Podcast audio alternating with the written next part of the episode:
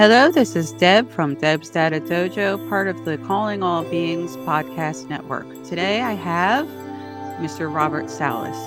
He is a combat, veteran and graduate of the United States Air Force Academy. Following his time with the military, he spent over 20 years working at the FAA. He has been actively speaking about and researching UFOs for decades. His interest began in 1967 after being part of an incident involving a UFO hovering over and shutting off nuclear missiles at Mal- Malmstrom Air Force Base, Oscar Flight. Mr. Salas has been part of a major disclosure event and several at that, including citizen hearings, conferences, and presentations at the National Press Club. He has also authored and co authored multiple books on UFOs, including Unidentified the UFO Phenomenon and Faded Giant. I also have with me today Jesse Peak, who is a MUFON investigator, podcaster, and a member of the SEU. Thank you for joining us today. That's probably yeah, that's probably my longest intro ever, but there's just so much. you have done so much. Thank you, Deb. It's great to be with you and Jesse. Uh, anxious to uh, respond to any questions that you might have. Mm. I've been uh, looking into this subject for over 25 years now. Mm-hmm. Well, and obviously, I do have quite a lot. And I think we'll go ahead and just start immediately. I think, you know, obviously, um, interestingly enough, I might have to do it backwards because I think people want to know what's going on, for instance, with you joining the Galileo project. And I do. I want to know what what's going on with your participation with them. Great question. uh, well, sorry to disappoint you. I uh, did join the Galileo project early on. Um, I was with them for, I'd say, about a month and decided uh, my time would be better served elsewhere. I'm I uh, resigned from the project. I think in um, the last day of 2021. Oh, okay. So since January, I haven't been a part of it. Oh, okay. Well, what are you doing now? I'd like to know that. I know that's not the usual order to ask about what's going on now, but I want to know what you're up to. well, let's see. What am I up to? I'm um, I'm still trying to uh, excuse me write a uh, a book, another book, uh, and it will be a fictional book this time, but still based on my experience with the phenomenon and um, what I think is going on. It's called. It's going to be called. Um, uh, the uh, um, the title of just escapes me right now, but it it's about what I think may happen in the future with regard to the phenomenon. Uh, so it's a work in progress. I'll, I'll, work on it a little bit at a time, and uh, we'll see how, how, long it takes me to finish it. It's uh, my first uh, fictional attempt at this, uh, and the only reason I'm doing it as a fiction is uh, it it'll be based on a lot of real events, but um, it allows me to speculate on on um, the objectives of our visitors uh, and try to think about uh, why they're here, uh, what their intentions are, um, and and that sort of thing. I'll do. I'm also uh, still speaking. I'll be speaking in uh, Roswell on July the second, I believe. Uh, they're having the 75th anniversary of the Roswell incident so I'll be speaking there. And uh, my main effort, however, is to push Congress for open hearings, and uh, and I'll be doing that in various ways by uh, making contacts uh, uh, with Congress and senators, and um, so I'll be pursuing that um, enthusiastically, let's say, for at least the next uh, year or so. Well, that is one of my questions. I was going to ask if you were part of the current efforts with, with briefing Congress as they prepare to do more work on this issue. Well, I have briefed um, at least my congresswoman. Um, we uh, spent a little time together uh, on the phone uh, talking about the subject. Um, and um, I have been in contact with uh, the offices of, uh, let's say, a couple of senators, a couple of congressmen, um, and they've shown interest. However, we have to keep pushing uh, Congress to do the right thing and um, and make a stronger effort to uh, seek the truth because um, what we've got here is a situation where let's let's take the Air Force for example. The Air Force has a lot to answer for. Uh, of course, I we can talk about the primarily the four incidents, uh, which we've got plenty of evidence to support uh, that they did occur. And these are incidents involving UFOs around nuclear weapons facilities. Of course, uh, we had the presentation, the uh, press conference in Washington, D.C., October the 19th of last year. Um, and by the way, I've still got to um, anybody that wants to see that uh, conference can go to uh, my YouTube channel. Uh, it's Bob Salas uh, on YouTube, and they can see the entire congress uh, conference. It uh, it goes for about two hours, but it includes witnesses um, of the incident that happened in North Dakota in 1966 at Minot and then my uh, two incidents, and also the incident that happened in 1968, again at Minot Air Force Base, North Dakota. These are very well documented incidents.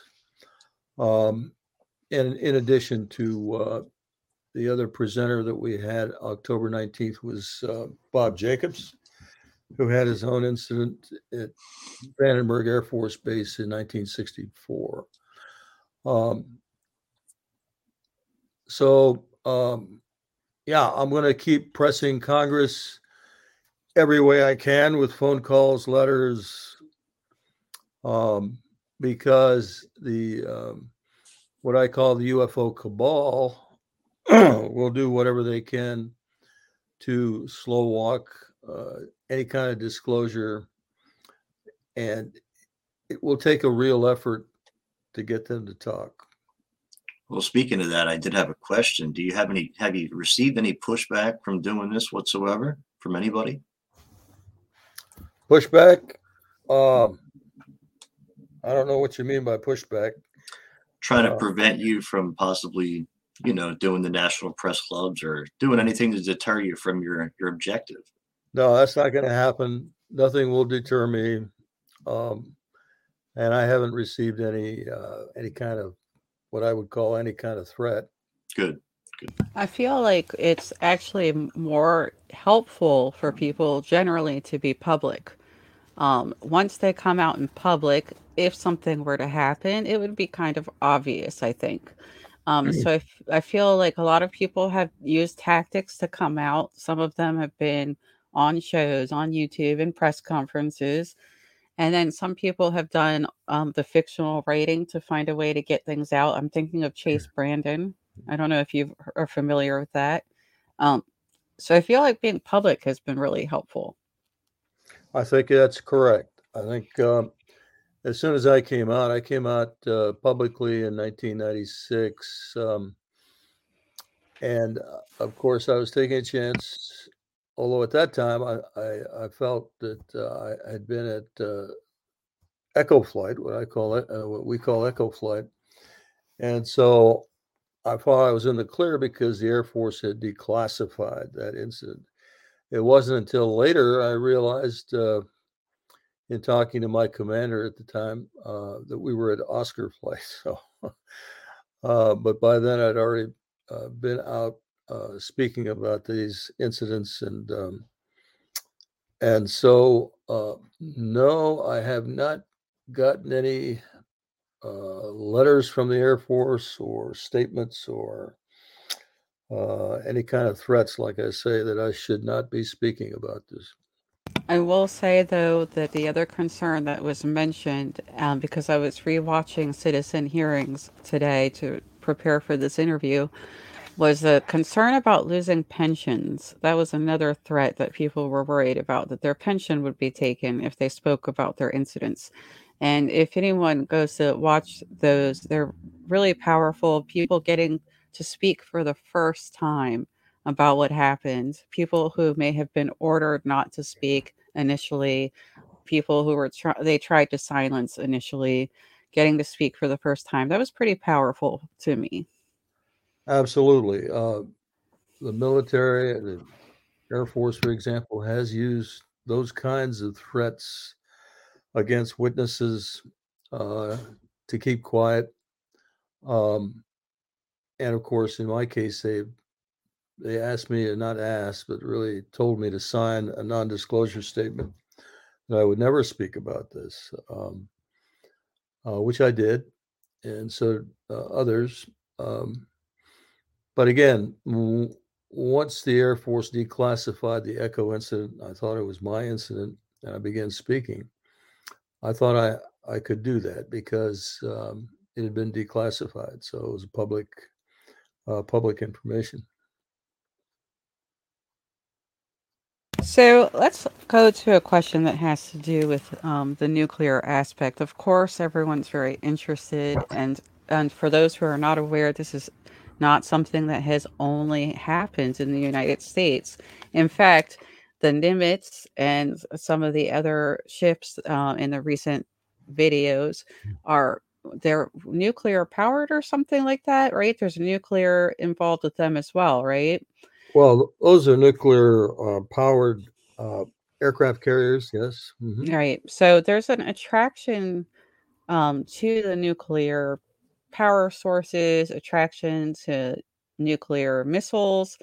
Um, so I guess my question is, why do you think they're so interested? And by the way, one of the other countries is Russia. There's documents on that, and um, Mr. Salas has put those out on the internet also. Um, so why do you think they're so interested in the nukes? Well, uh, I think they're so interested, first of all, in nuclear weapons because uh, they are obviously, it should be obvious to everyone that these are uh, weapons, if used in war uh, in a major scale, could absolutely destroy not only all humanity, but uh, most other living things on the planet. Um, uh, this is a uh, uh, this is a treasure of a planet that we're living on. We've got a lot of different life forms. Um,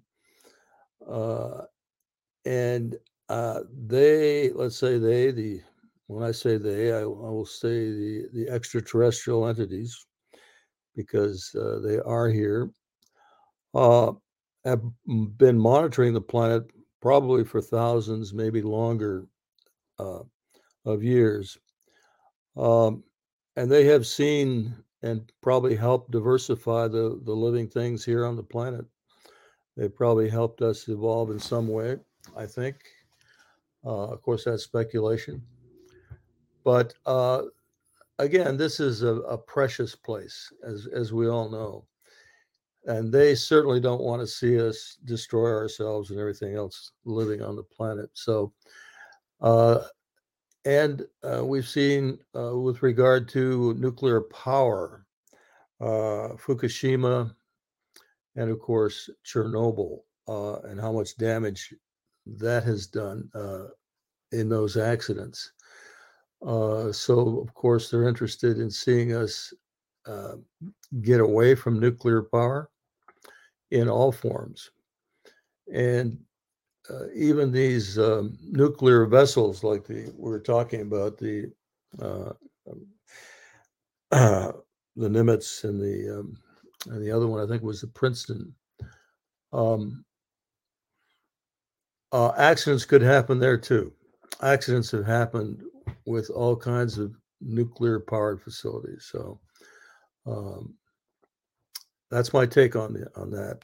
Yeah, I actually had an experiencer say that he was given um, the message. Some people call those downloads. Um, he was given the message that we absolutely cannot bring nukes into space. That is the message he was given. Absolutely well, cannot. Well, that's the other issue. Uh, we're already uh, making plans to colonize the moon, set up a moon base, and beyond that, set up bases on Mars. And of course, we're not the only country uh, that wants to do that. Are, are we going to set up uh, security systems, including weaponry on those bases, uh, and bring our wars off Earth and take our weapons with us, including nuclear weapons? Are we going to do that? Uh, that's got to be a real concern for our uh, extraterrestrial uh, visitors. Right. And one other thing that um, came to mind while we were talking about this nuclear connection is that a lot of people are talking about having radiation burns after their encounters with UAPs. So, do you suspect that these entities are somehow using nuclear themselves? Uh, uh, radiation uh, has been detected. As a matter of fact, um, uh, let's see, I'm trying to think of his name. The uh, uh, his name escapes me right now, but he was one of the first to talk about UFOs um, here in California. He was working at one of the astronomy, um, one of the yeah observatories uh, but they had a nuclear de- de- uh, uh, radiation detector there at the observatory as and when he observed these flight of UFOs come over, and this was in the 50s, um, they detected um, radiation. Uh, so radiation was also detected, I think, in the Rendlesham case, and of course in the um, Cash Landrum case in Texas, right? Um, so yes, uh, radiation has been detected uh, around these craft. Now, do you think it's our type of radiation, or do you think they're using something else? Because it does seem like they have, if it is ours, they're using nuclear, right? That would be what that would indicate. Or do you think it's possibly something else we just don't understand? It could be. Could be that's something else we don't understand. Uh, of course, in the public domain, there's a lot we don't understand, but in the uh, highly secretive domain of uh, of intel groups. Uh, uh, they might have uh, a little bit more information than we do. I'm sure they do. So just like with the nuclear weapons, I'm sorry, I'm the project director looking into these electrical malfunctions, and um, they're not just affecting the nuclear weapons, but they're affecting our everyday technology with different sightings. Um, do you do you know why they would want to do that as well? Is it just a show of force, or what is your perspective on that?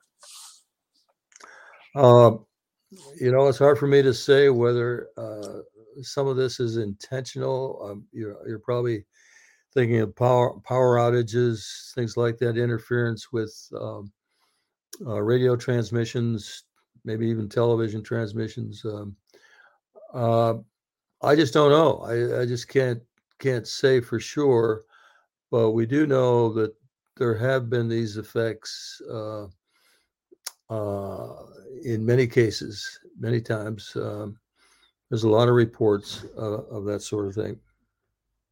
You know, it seems like the unintentional threat can be pretty hazardous. And I say unintentional because, other than when these UAPs respond in a defensive manner, I've not really heard of them being offensive initially. Um, I feel like they've been defensive many times. There's lots of reports of that, including in wartime, um, Vietnam, Korea, um, of course, World War II.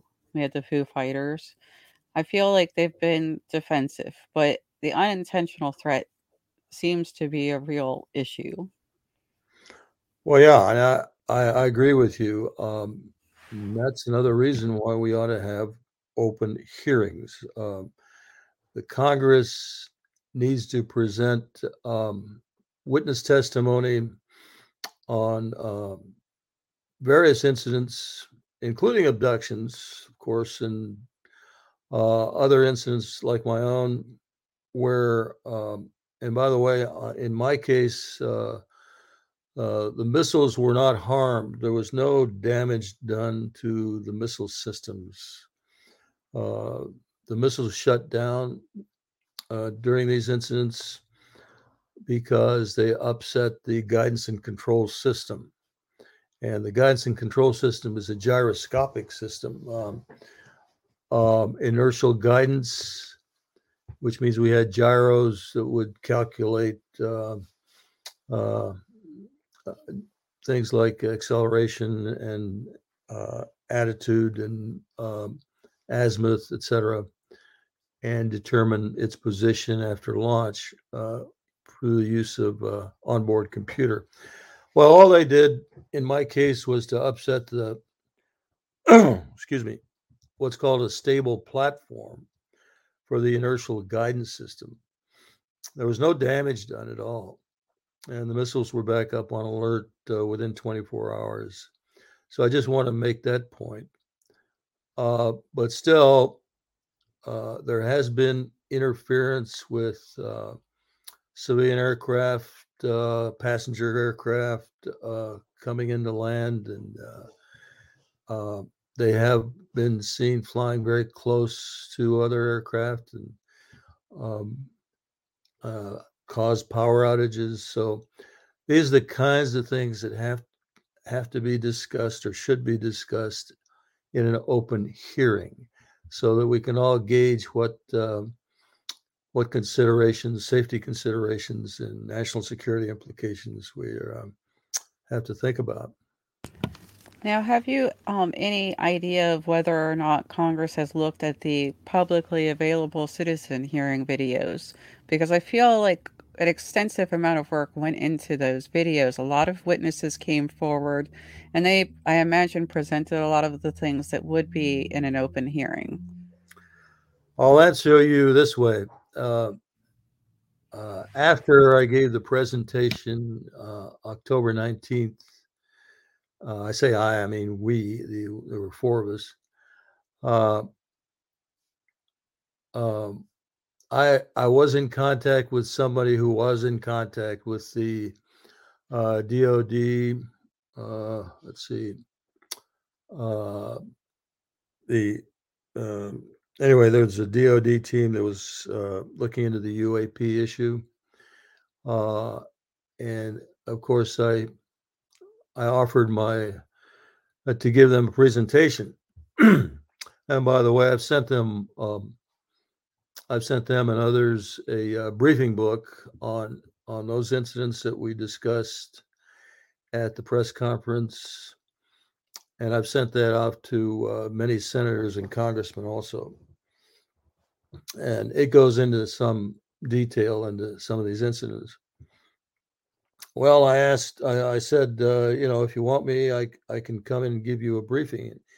And the message I got back from them was, can you tell us any more than we already know that you've disclosed?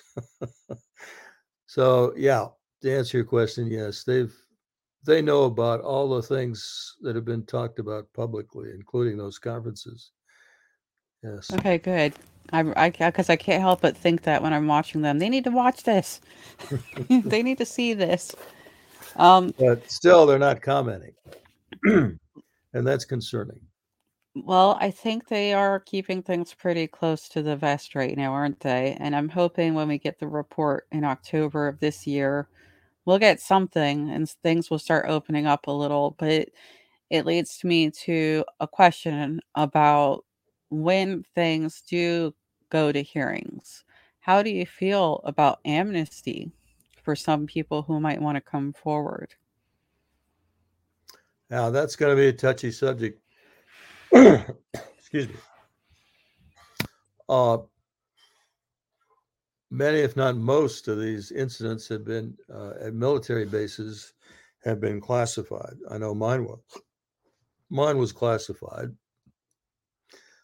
Uh, so the question is, uh, are they going to declassify those incidents know, or give amnesty to people that talk? I, you know, this is going to be some. I think that's an important question. Uh, if we want to get to the bottom of this, we have to have people who actually saw the uh, incidents, were witness to them, and uh, and they're not going to talk, of course, if they're under a non-disclosure statement, signed statement, uh, because that's a pretty threatening document. I when I was reading the one I signed, um, it actually had um, you will spend a long time in Leavenworth prison uh, written into the text of that document. So uh, yeah, this is pretty intimidating. Uh, so it's going to take, uh, like I said, a strong congressional effort uh, to demand uh, answers from the agencies that hold them.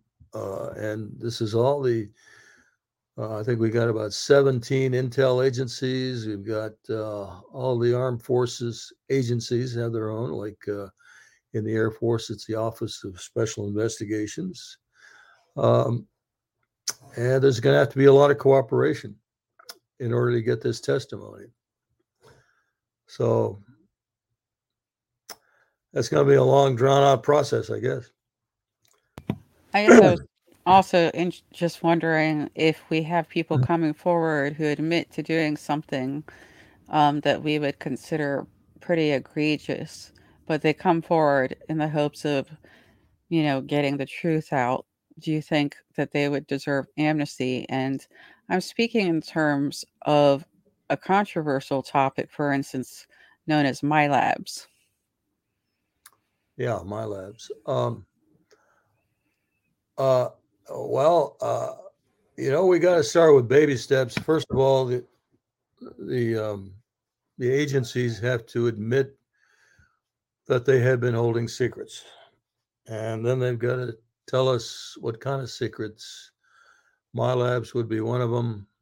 Uh, if, and I'm sure you, um, uh, I, I don't have a position on MILABs one way or the other, uh, but others do, and others claim to have had experiences. Um, uh, so, like I say, uh, we're going to have to start with the basics of getting these agencies to disclose, at least in broad terms, what they already know, and and uh, that's going to be a difficult task, I think. Yeah, you mentioned um, abductions, and I think that we all know that may, maybe MILABs are controversial, but there's a lot of people who are coming forward to talk about abductions. Um, what I had noticed after I read your book uh, a lot of people were not aware that you had an experience, and it's in the book. I'm not going to go into detail about it, um, but we know also that John Ramirez has come out and spoken about his experience. Um, he is a CIA officer. We had Jim Semivan come out and speak about his experience lately. So, abductions are, of course, going to be an issue that needs to be addressed. Um, my guess is that people behind the scenes are coming to you also and talking about that. Oh yeah, I uh, I went public in 2013 on my uh, abduction experience. I, I'd rather not get into the details here. It's like you say, it it's in my book. But uh, Robert Hastings, uh, whom you probably know, mm-hmm. who wrote UFOs and Nukes, also had has had experiences of, of this sort, and also Bob Jacobs. They, uh, in fact, they included it in a book they wrote recently. So I'm not telling anything out of school here. Um, so a lot of us have had these uh, direct experiences. Um, I, I will tell you that as a result of my experience. And during my experience, I was able to uh, uh, see the these long bony fingers on one of the entities, and I, by long I mean very long, very long bony fingers, um, holding an object. Excuse me.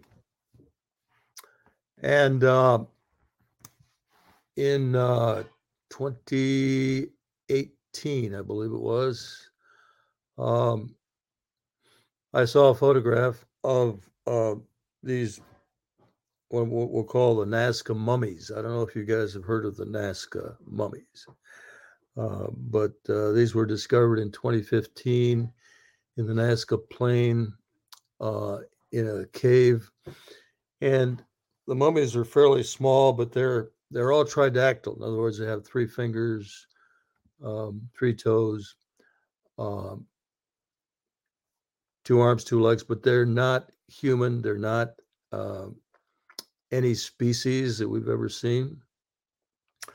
Uh, but to cut to the chase here, there were also some detached hands that were found along with the mummies.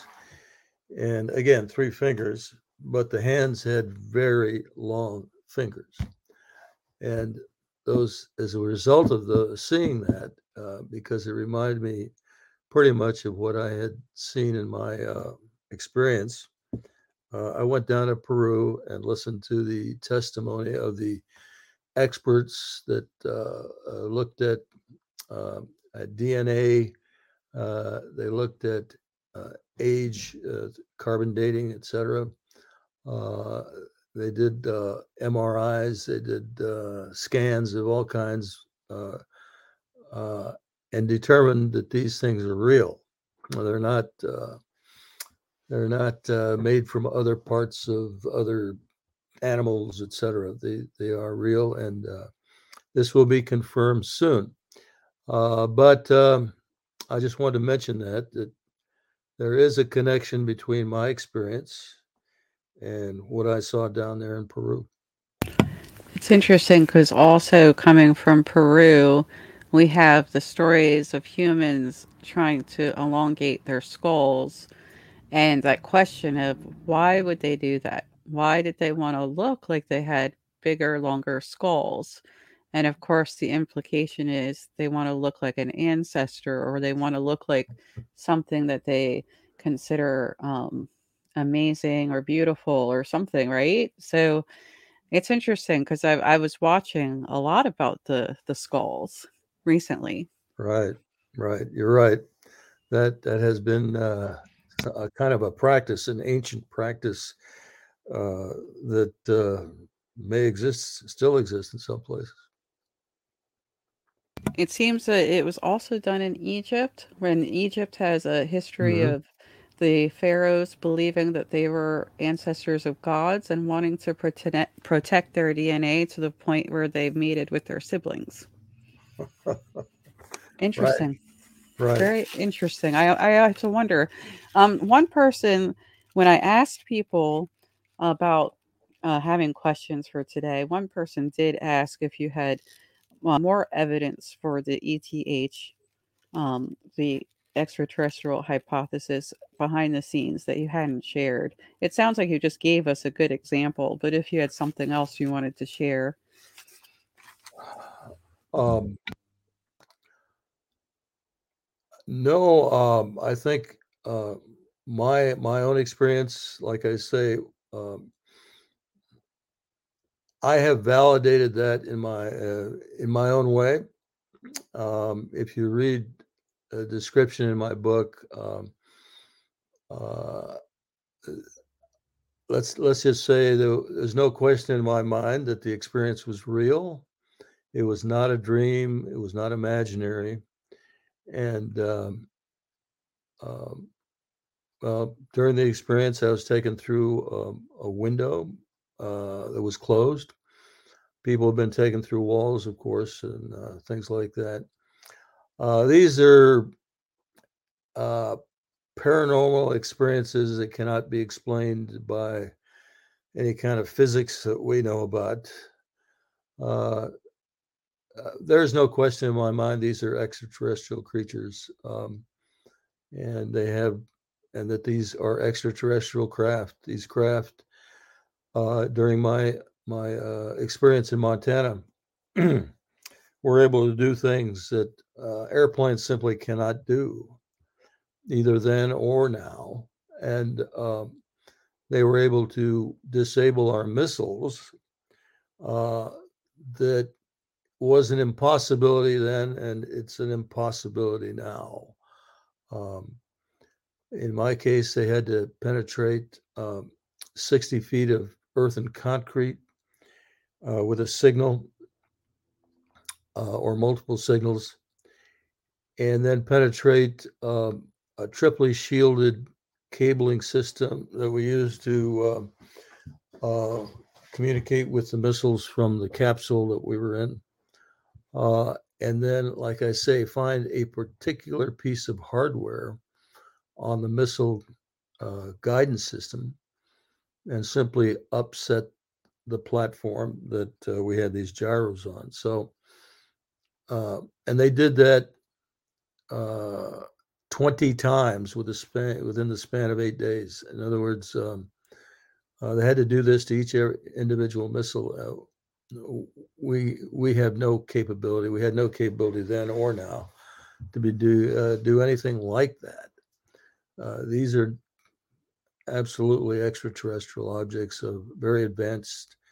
They knew they knew how our missiles operated in great detail, and they proved that in another incident that uh, we can talk about. Uh, and and in these four incidents that I just mentioned.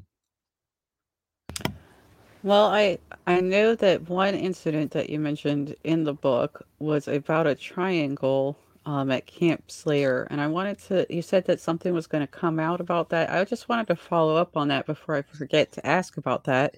Um, you mentioned Mark Koch, I believe is the name.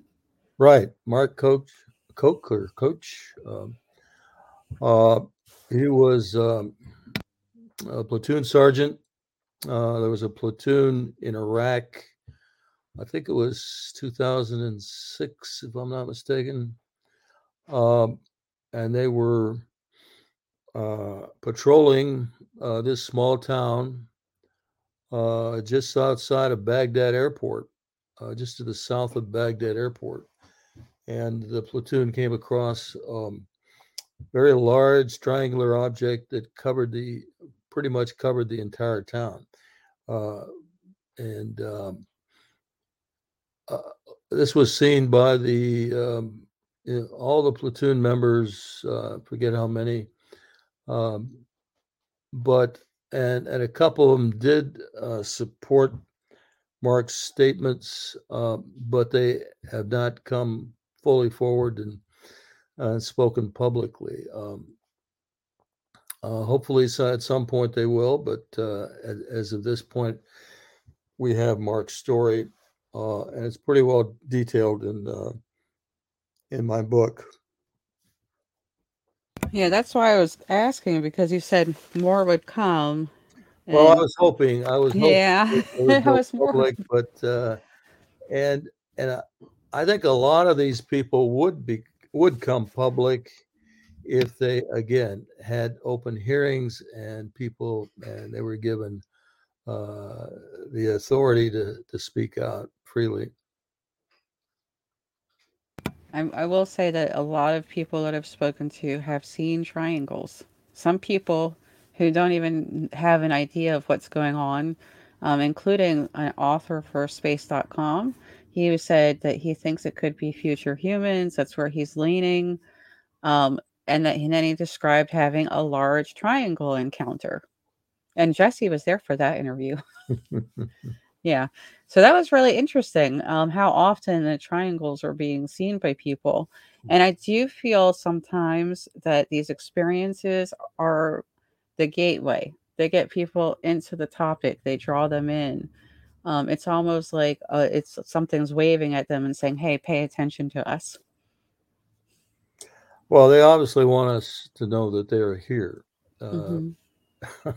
I think that's pretty clear uh, uh, because they've been so obvious in, in, in some of these incidents. Um, the Phoenix Lights is another huge triangle uh, um, mm-hmm.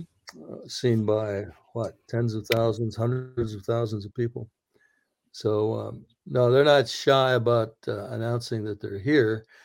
Uh, uh, and I, um, but they have decided not to contact us uh, intimately or directly in a way that um, they want to establish some sort of um, I don't know um, uh, political contact with the.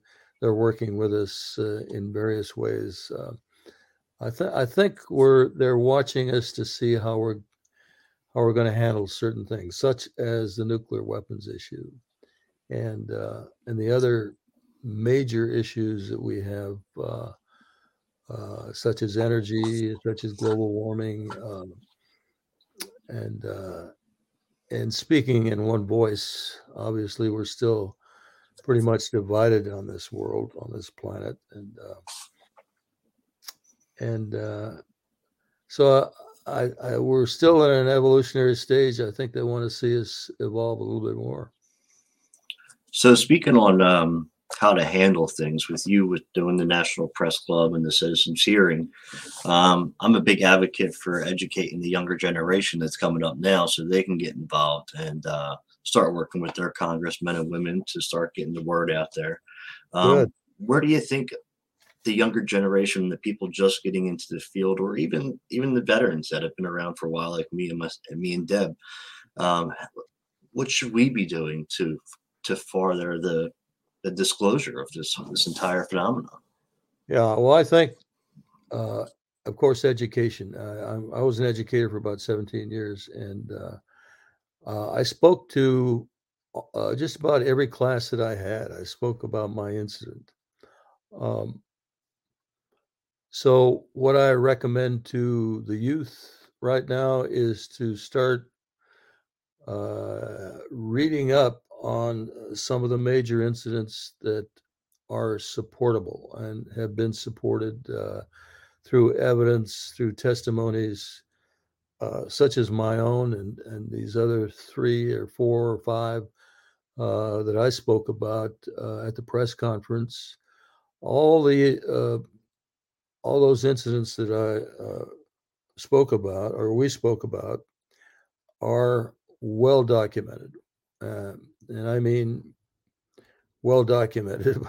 There's a lot of witness testimony that can support every one of them. Uh, uh, now, it it may not be enough evidence for uh, every scientist in the world, but it is evidence, and so I would recommend that they review those incidents, review Roswell. There's uh, there were over 300 witnesses uh, that came forward to support various aspects of Roswell. Um, there are uh, uh good uh, repositories of archives. The University of Arizona has the archives of uh, Dr. James McDonald, who was um, kind of a um, uh, well, he was one of the first to look into uh, a lot of incidents. Uh, we were talking about uh, at nuclear power facilities. Uh, he went down to Australia and interviewed many of the. Um, let's see, forgot the name of that school down there where they had an incident with uh, young people. Ariel. Ariel, yes, ma'am. Thank you. Um, and uh, and and again, the the incident in in Africa, uh, at the other incident, uh, Zimbabwe, where, Zimbabwe, where uh, UFO landed uh, right next to a schoolyard. Uh, a lot of children saw it there are a lot of good quality, uh, good quality, I guess was another way to say it. Uh, incidents where where they're very well supported, and I, I would recommend uh, that that young people take a good hard look at those. Uh, try to avoid the ones where you have just an individual spokesperson talking about an incident because, uh, of course, that could be manufactured, made up. Uh, don't know Right. how. And that's Yes. So you're you're encouraged looking at the mass sightings. the sightings that have been Yeah, well, well established, well supported. Yeah. You know, it's really interesting. Also, I don't know if you've read Ardy Sixkiller Clarke's books of indigenous people. A lot of people haven't read them, and they'd be surprised that some of the things that you had happen to you get mentioned um, in the books by um, Ardy Sixkiller Clarke by a population that often doesn't seem to get the voice that they deserve to have. So, some military incidents were described in her books.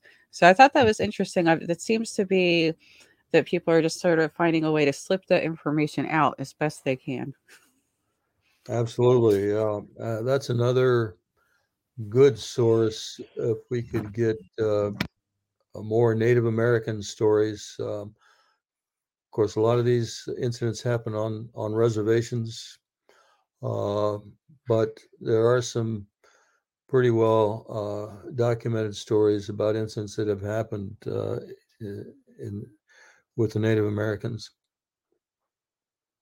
Yeah, and, and they you know, are even more marginalized, so they feel very much like they can't talk about it. But ag- Right. again, they had similar incidents where um, craft were showing up at their bases. And in fact, in the FOIAs now, you can see incidents involving Air Force bases. It's quite frequent. Um, I feel like the UAPs are not only attracted to nuclear, but they're definitely interested in our flying objects. So, um, actually, that led me to a couple questions. Um, I just wanted your opinion on a couple things. One would be Holloman, Holloman Air Force Base, the incident that is described as um, entities coming out of a craft at Holloman Air Force Base. I really want more information about that. Um, I just was wondering what you thought about that. Uh, you know, I'm not really familiar with that incident, um, uh, Deb. Um, uh, I will say that uh, there have been many, many witnesses uh, that have seen objects land and uh, uh, entities come out of those objects. So I have no doubt that uh, something like that happened at Holloman. But Yes. I, I really haven't studied that at all. That one interests me because I do believe we have more than one entity, and that particular uh, case, which is connected to a documentary film that Jacques Vallée was in, by the way, in the 70s, because there's a little bit of footage of the craft coming to Holloman um, that's connected to that. Um, authentic footage, by the way, provided by the government, but they did not allow the filmmaker to use the whole footage. but anyway, the interesting thing about that was those entities looked human, but very Egyptian, apparently. Like they had very strange um, headgear. And so that incident interests me, especially considering when you look at Rendlesham, another big case, and Bentwaters, um, people are saying there's future humans. And then I've been doing some examination of the different writing, and there's two types that I'm seeing one that's very geometric and one that looks like runes. So I think there's definitely at least two different types of entities, at least. At least, uh, I agree Yes. So many. Yeah, there are. And that leads to my next question. I was wondering what you thought of Clifford Stone, who's come out, or he did come out. Unfortunately, he passed away. Um, he came out, he told us about moon dust before anyone knew about it. And now, of course, the um, the FOIAs show us tons of moon dust documents, actually. Um, but he also said that there were about 40 different species that the government definitely knew about it interacted with them. And, you know, I know it's controversial, but we also have had information from um, Rick Doty about different species and the government interacting with them. And Boyd Bushman, who uh, used to work with Lockheed, came out and said, you know, there's multiple species and we interact with them. So, what did you think of Clifford Stone? Back to Clifford Stone. Oh, I met Clifford Stone a long time ago at, at Roswell. He, of course, he lived uh, uh, at in Roswell, I think.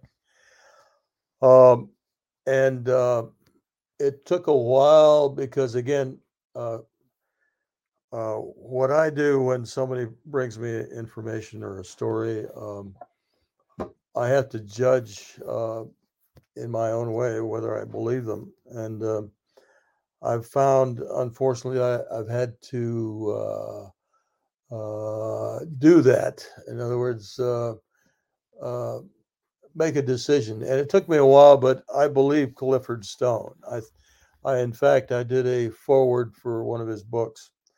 Um, I think he's telling the truth and did tell the truth um, about being part of a recovery team. Uh, we know for sure that uh, craft have been recovered, entities have been recovered. Um, uh, there's no question in my mind that that has happened, and that uh, military forces such as the Army, the Air Force, have had teams that were at the ready to go do this, to recover uh, these craft and these beings. And I think that has happened many times. Uh, so, uh, like I say, um, uh, I'm a I'm a big supporter of Clifford Stone, even though he's now passed. It's really interesting because all the people coming forward are really coming forward with that narrative. They're saying there's extraterrestrial beings. They're saying there have been crash retrievals. They're saying there's debris and they've examined the metamaterials. They're, you know, it's so it goes on and on. A lot of them are saying they've been around here for centuries. A lot of them are now talking about the bio effects. And yet, we still have so many people who don't believe it, even though people from the government are coming out. People from the military are coming out. well, you'll, you'll notice most of these are not actively involved in the military right now because there's still a stigma involved. Uh, but yes, uh, our government is holding these secrets. And the reason a lot of people, uh, the great majority probably of, of, of people, uh, don't fully believe or accept this reality uh, is simply because our government, uh, and particularly the U.S. government, uh, has not come out directly and said, uh, yes, we are indeed being visited. Uh, but I think that time is coming. It's got to come soon uh, because of the initiative of uh, this this new law that requires requires agencies to set up well, well, we know what we're talking about. We're talking about the Gillibrand amendment to the uh, National Defense Authorization Act.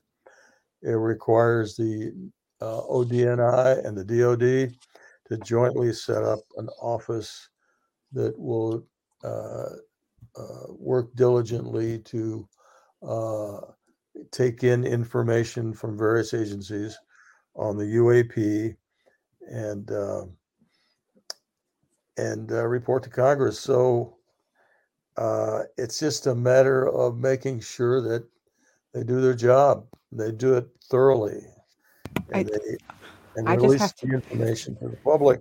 I know. I just have to say, I've been waiting for them to hire me. I can tell Jesse has a question though, but I, have just been waiting for someone to come hire me because I am all on it. I will help them.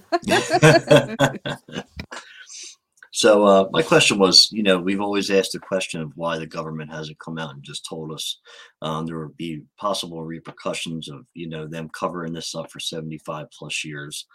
Um, and then we look at the UAP report that has come out and a lot of other reports, and they only go back to about 2000 and they don't go beyond that point.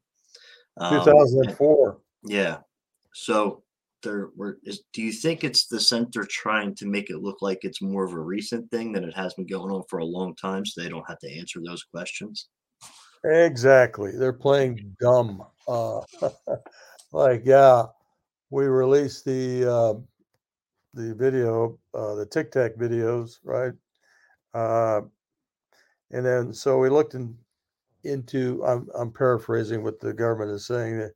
They looked into uh, incidents uh, uh, after 2004 when these incidents occurred uh, to see if there were any more. Uh, that's ridiculous. Uh, I mean, let's go back to 1950, uh, the big flap in Washington, D.C., 51, right? It, objects were seen over Washington, D.C., uh, aircraft were scrambled against them.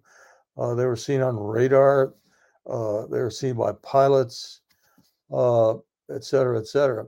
And uh, so, why didn't uh, the government say, well, we have to go back and look at that and everything in between? Um, uh, it, Yeah. It's just absurd, absurd how they're trying to hide this. So it's a Yeah. little frustrating also if you look at the FOIAs, they all stop at a certain point. Like it depends on which ones you're looking at, but generally there's only like 15 in the CIA when you get into the 2000s. The D uh the DIA tends to go only to the 90s. Um so there's a huge gap, right? A huge gap between then and Right. 2004 where they haven't even released stuff yet. Right. Exactly. This is a farce. Uh, that's why we have to keep on our government through our representatives, through our senators, to keep pursuing this. And I think there's a good opportunity now since uh, we've got elections coming up uh, in November to press our representatives to come out in support of open hearings and uh, and release some more information. Uh, I don't have high hopes that uh, um, in October we're the public's going to know much more than we know now from our government, uh, uh, uh, unless, like I say, we keep pressing for open hearings. Uh, they're going to drag this on. This cabal, I call it a UFO cabal. Uh, I'm convinced it exists and has existed since the um, since Roswell, maybe even before. Um, that is holding these secrets, and they're going to hold on to them as tightly as they can for as long as they can, uh, for various reasons. Uh, uh, so it's up to us. We're going to have to keep pressing, keep pushing for release of information. Absolutely. And I keep trying to tell everybody that it's not that hard to reach out to your congressmen and your state representatives. Um, it's very No. easy. Go on the website, you send a simple email out, and they will reply. It's their duty to reply. Um, and they have offices all over locally. So you can easily walk in and, and, and speak to them face to face. That's what they're there for. I think people forget that in a way. You know, they forget that they're here to work for us and, and to represent us. So try to get that out to the people and, and remind them about that. Right. It's also pretty evident that some of them have been very interested in this topic. Um, if you go look, I have a web page, the UFOconnector.com, and I have a whole section of politicians and their interests. So it's under controversies, by the way, but it's there. it's like, you know, we've had Ford who was interested, Carter had his own sighting, uh, Reagan, I think, had multiple sightings, so on and so forth. So, um, so I'm gonna try to, because of you know we're getting close to the hour mark, do just a couple more questions. Um, I'm combining like four questions into one. Hopefully, this will work. so, one of my questions has to do with the idea of consciousness. That's something that a lot of people get to when they study this phenomenon. I've gotten there pretty quickly, also. Um, one part of that is the suspicion that the UAP themselves, the objects themselves, which by the way, for anyone listening, I've I've said this many times, have had many, many, many, many names. Um, the objects themselves may have a consciousness. What is your thought on that? Oh well, um, interesting concept. Um, um, what comes what comes to mind immediately uh, is um, the ability of these objects to react so quickly, um, and almost uh, anticipate what uh, other aircraft, such as the, the in the tic in the cases of Tic Tac, the uh, the object knew where the rendezvous point would be after uh, the one one incident um, by David. Uh, forgot his last name. Fryer. Fravor. Fravor. Yeah. Uh, after Fravor's encounter, uh, and the object flew off. Uh, Fravor contacted uh, some other aircraft in the area, and they decided to reconnoiter in a particular location. When they got there, the object was there. So it's it's like the object read their mind. Uh, uh, and uh, of course, some of the reports from the 1950 uh, flap over Washington, D.C. by some of the pilots um, uh, indicate that um, uh, they almost knew how the the pursuit aircraft were going to um, try to intercept them even before the pilots knew. Uh, so, do they have a consciousness? Hard to say for sure, but uh, certainly the operators of these craft uh, uh, probably have some way of uh, of knowing things uh, very very quickly. Okay, I'm going to ask a final question. Um, in, or do you have any more questions, Jesse, before I ask my final question? Okay, just wanted to make sure. Um, my final question is in your book, you mentioned that you did have sort of a download when you were dealing with your incident. Um, can you please tell us what that download was? And then when I say your incident, to be clear, I'm talking about the Oscar flight missile incident. All right, right, right. Well, uh, uh, I had two phone calls during my incident. Of course, the first phone call, uh, the uh, topside guard, which we call the flight security controller, um, told us about these lights flying above us. Uh, they weren't airplanes, etc. Uh, which got got me thinking, even even though I didn't pay much attention to that report. But then after the second phone call, when the when the guard uh, was panicking and uh, and stated that uh, the object was just above him, uh, and then uh, hung up the phone. Uh, the feeling I had was that they were going to do something to our missiles, and this was, I guess you might call it a download or some kind of a, um, it may even have been a communication at that point from the ET craft itself, uh, because I recall hanging up the phone and then looking over my board, my status board, which showed the status of the missiles, uh, and wondering, you know, what were they going to do with my missiles? Uh, it was very, very brief uh, feeling, I guess. But I remember doing that. I remember actually turning over there and looking at that and wondering. And this is before the missiles were shut down. I wonder, uh, yeah, I call it an impression when it happens. Yeah, right. I call those impressions. So I understand what you mean by just suddenly you have the thought. Exactly, exactly. Mm-hmm. Uh, we know that ET is able to communicate telepathically. There have been so many reports of that. And uh, of course, during my incident, they communicated to me tele- telepathically. So um, you can call it download or some kind of telepathic communication. But those of us that have had uh, contacts, uh, I think we are being communicated with telepathically um, uh, and not uh, you know, it's hard to say, uh, you know, what they're telling us specifically, but uh, I think these communications are ongoing. It actually makes me really sad to think how often they probably try to talk to us, but no one could listen. Yeah, exactly. And I think we're actually evolving more and changing more to be able to listen. And I, I think, so.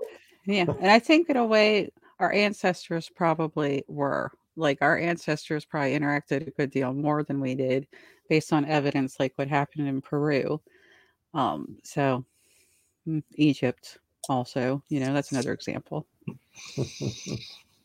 So it's, it's a, so hopefully we'll get back there, and of course, lots of indigenous um, incidents. You know, we talked to like a Ardy Clarke's book. So I hope we'll all start to listen a little better in the future. But in the Yeah. meantime, I wanted to give you both a chance to tell people where they can find you as we close out for today.